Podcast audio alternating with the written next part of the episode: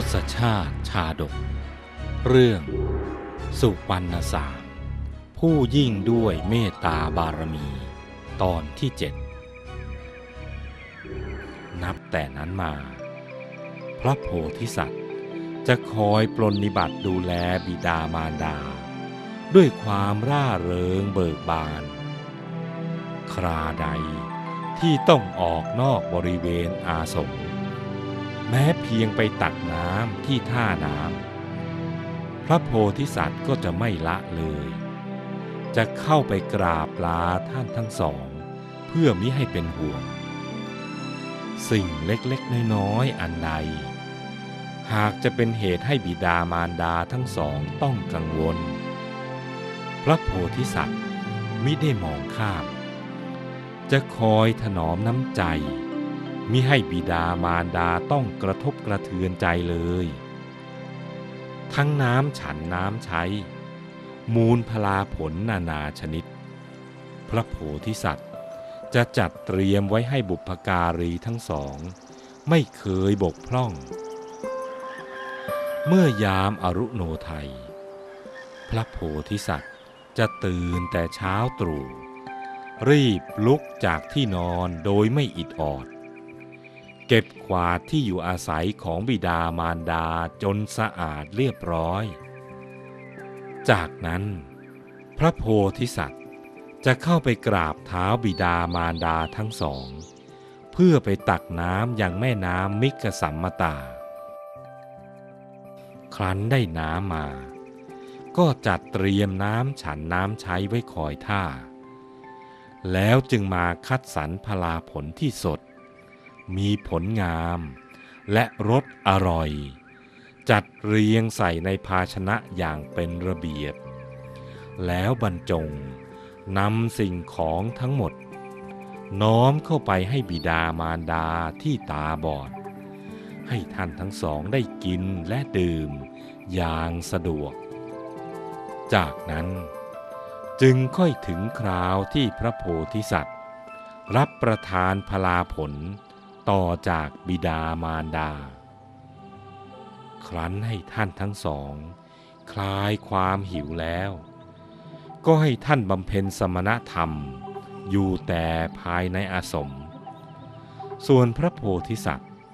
แวดล้อมด้วยเหล่ามรึกนานาชนิด มุ่งไปสู่ป่าเพื่อไปหาพลาผล ด้วยอนุภาพแห่งเมตตาธรรมที่พระโพธิสัตว์ เจริญอยู่เนืองนิดทำให้สัตว์ป่านานาชนิด ทั้งเก้งกวาง เลียงผา กระจง กระจ้อน หมูป่าและหมาป่า ซึ่งแต่ก่อนนั้นเคยเป็นศัตรูกันมา แต่บัดนี้ ต่างละความพยาบาทเบียดเบียน ได้พากันมาแวดล้อมพระโพธิสัตว์ แม้เหล่ากินนอนกินนรี ผู้มีความขลาดกลัวเป็นปกติ ก็พากันละมาจากเชิงผาและเถื่อนถ้ำมาช่วยพระโพธิสัตว์เก็บพลาผล ครั้นเวลาล่วงสู่ยามเย็น ได้พักษาพลาผลเพียงพอแล้ว สุวรรณสามพระโพธิสัตว์ จะกลับสู่อาสมบท แล้วนำหม้อไปตักน้ำนำน้ำมาต้มให้อุ่น เพื่ออาบชำระล้างร่างกาย ให้กับบิดามารดาทั้งสอง ครั้นแล้ว จึงเช็ดมือเช็ดเท้าให้ท่าน จนแห้งดี ก็นำกระเบื้องถ่านเพลิง มาให้ท่านผิงไออุ่น จากนั้น จึงไปนำเอาพลาผลที่ตนเก็บมา บรรจงใส่ในภาชนะให้ท่านทั้งสอง ได้บริโภคอีกครั้ง พระโพธิสัตว์ ปฏิบัติบำรุงบิดามารดาอย่างดีที่สุด ประหนึ่งท่าผู้ซื่อสัตย์ปลนนิบัติพระเจ้าจักรพรรดิฉะนั้น มิเคยให้ท่านทั้งสอง ต้องลำบากกายลำบากใจ ในเรื่องใด ๆ เลยแม้แต่น้อย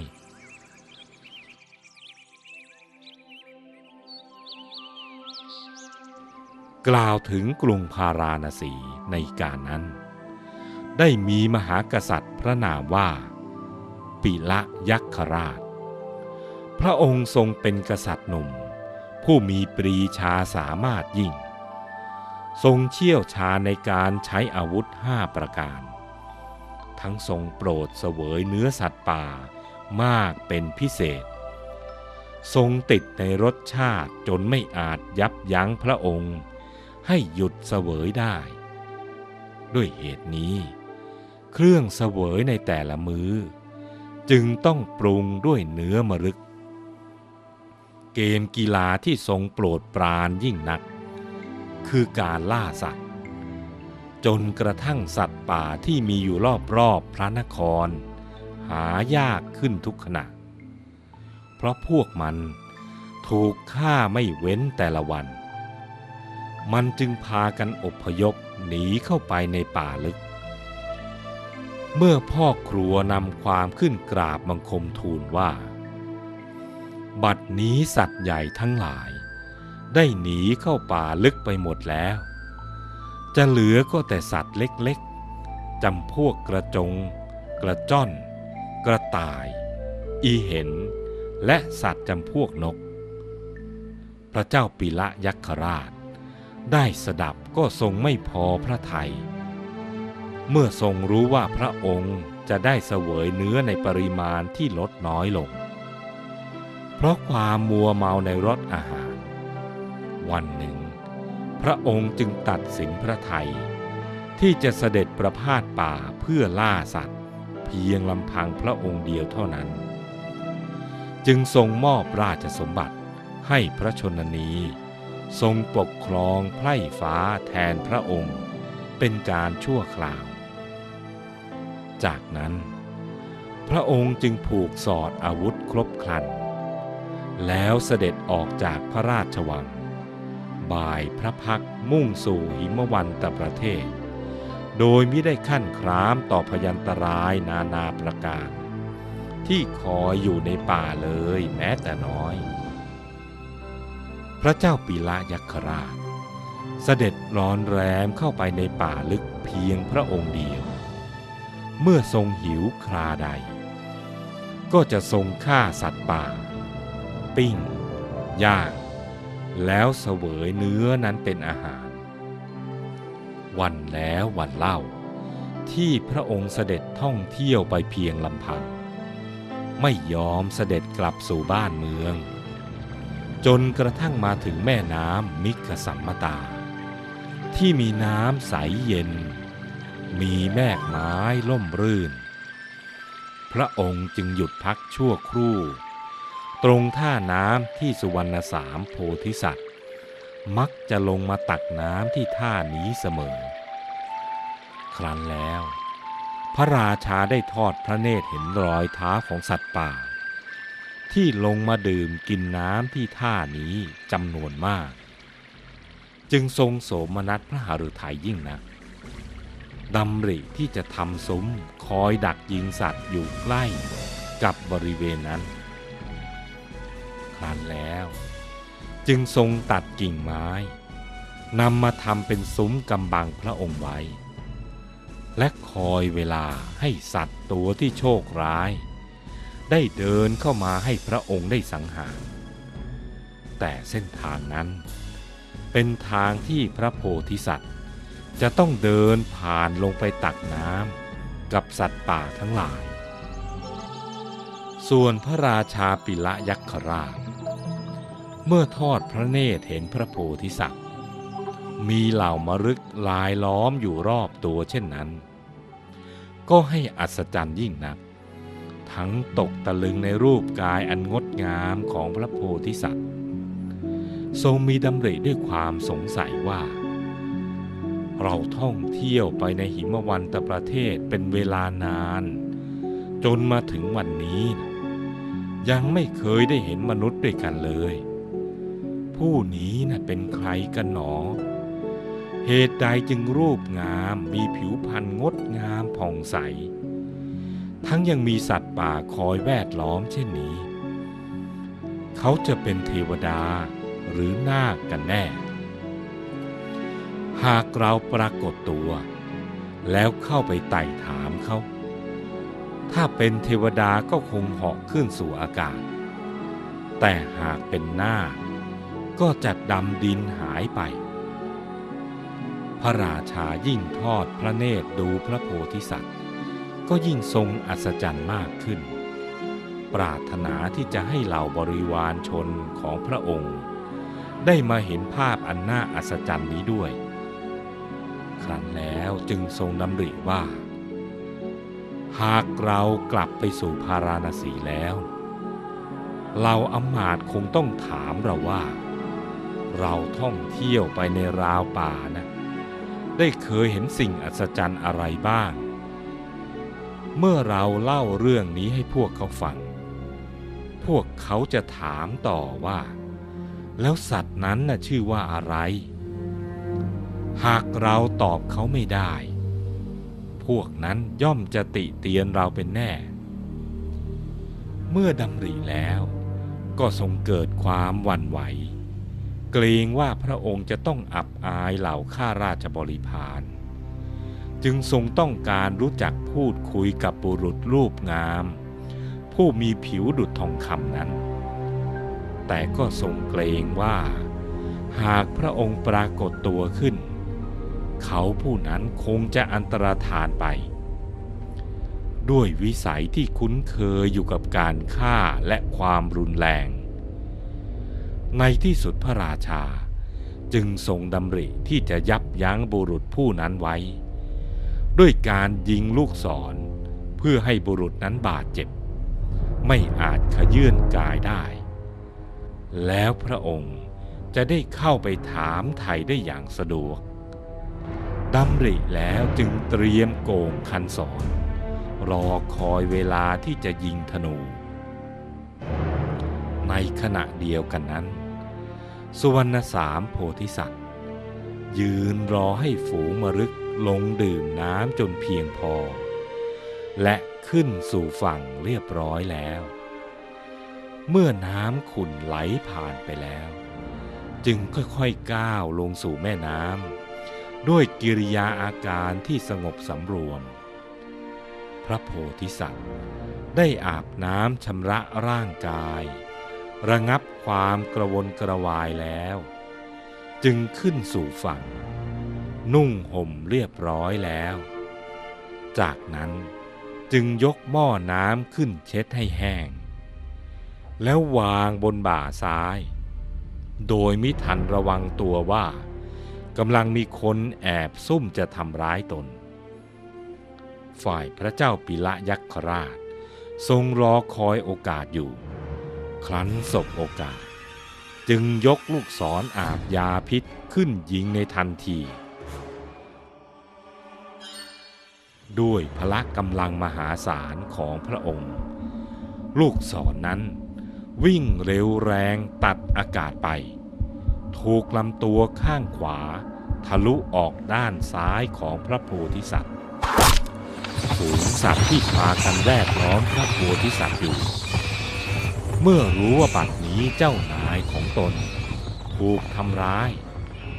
ต่างก็ตกใจกลัว จึงแตกตื่นวิ่งหนีหายเข้าไปในป่า ทิ้งพระโพธิสัตว์ไว้กับศัตรูเพียงลำพัง มาถึงตรงนี้ มีปัญหาอยู่ประการหนึ่ง ดังที่เคยสดับมาว่า ผู้ที่เจริญเมตตาจิตอยู่เป็นประจำนั้น ย่อมได้รับอานิสงส์ถึง 11 ประการหนึ่งใน 11 ประการนั้นก็กล่าวไว้ชัดเจนว่า ไฟ สัตรา และยาพิษ ไม่อาจกล้ำกลาย ก็แล้วพระโพธิสัตว์ผู้เจริญเมตตาจิตอยู่เป็นประจำทำไมจึงถูกยิงได้ล่ะเป็นความจริงเช่นนั้น ที่อนุภาพแห่งเมตตาจิต ย่อมจะคุ้มครองผู้เจริญเมตตาอยู่ทุกเมื่อ แต่เพราะเหตุที่พระโพธิสัตว์กำลังตักน้ำอยู่ การเจริญเมตตาจิตจึงหย่อนลงมิได้แรงกล้า กระแสแห่งเมตตาอันอ่อนนั้น จึงมิอาจต้านกำลังแห่งลูกศรของพระราชาได้ ซึ่งเมื่อพระโพธิสัตว์ถูกยิง ด้วยลูกศรออาบยาพิษแล้ว ความเจ็บปวดได้แผ่ซ่านท่วมทับสรีระทั้งสิ้น ประหนึ่งสายฟ้าที่ฟาดกระหน่ำลงบนเสียนกล้าว แม้กระนั้นพระโพธิสัตว์ ก็ไม่ได้คิดเคืองแค้นผู้ปองร้าย หรือแสดงอาการเจ็บปวดออกมาให้เห็นแต่อย่างใดดำริแต่เพียงว่า เพราะเรามัวประมาท มิได้กำหนดจิต ในขณะที่ลงไปตักน้ำเราจึงถูกยิงเช่นนี้นะพิษแห่งบาดแผลสร้างความเจ็บปวดรุนแรงขึ้นทุกขณะ แต่พระโพธิสัตว์ยังคงประคองหม้อน้ำไว้เป็นปกติ แล้วค่อยๆตั้งสติ เกลี่ยทราย ทำเป็นที่ตั้งหม้อน้ำแล้ววางหม้อลงกำหนดทิศ หันศีรษะไปยังทิศอันเป็นที่อยู่ของบิดามารดา จากนั้นจึงค่อยๆนอนราบไปกับพื้นทรายที่ขาวละเอียดดังแผ่นเงิน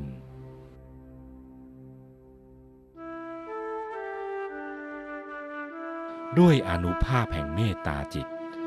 ที่พระโพธิสัตว์เจริญอยู่เนืองนิด แม้จะถูกลอบทำร้ายถึงป่านั้น แต่ภายในใจของพระโพธิสัตว์มิได้มีความแค้นเคืองผู้ทำร้ายแต่อย่างใด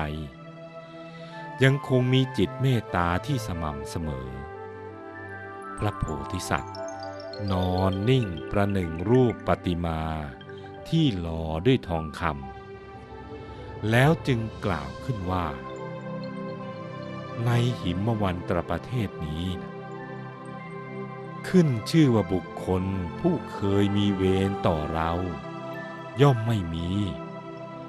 แม้บุคคลผู้มีเวรต่อบิดามารดาของเราก็ไม่มี พระโพธิสัตว์ ถูกยิงด้วยลูกศรจนทะลุ นอนถามถึงผู้ประทุษร้ายด้วยความสงสัยว่า เราไม่เคยมีเวรกับใครฉะไหนต้องมายิงเรา ด้วยความอยากจะรู้ว่า เขายิงเราด้วยประสงค์สิ่งใด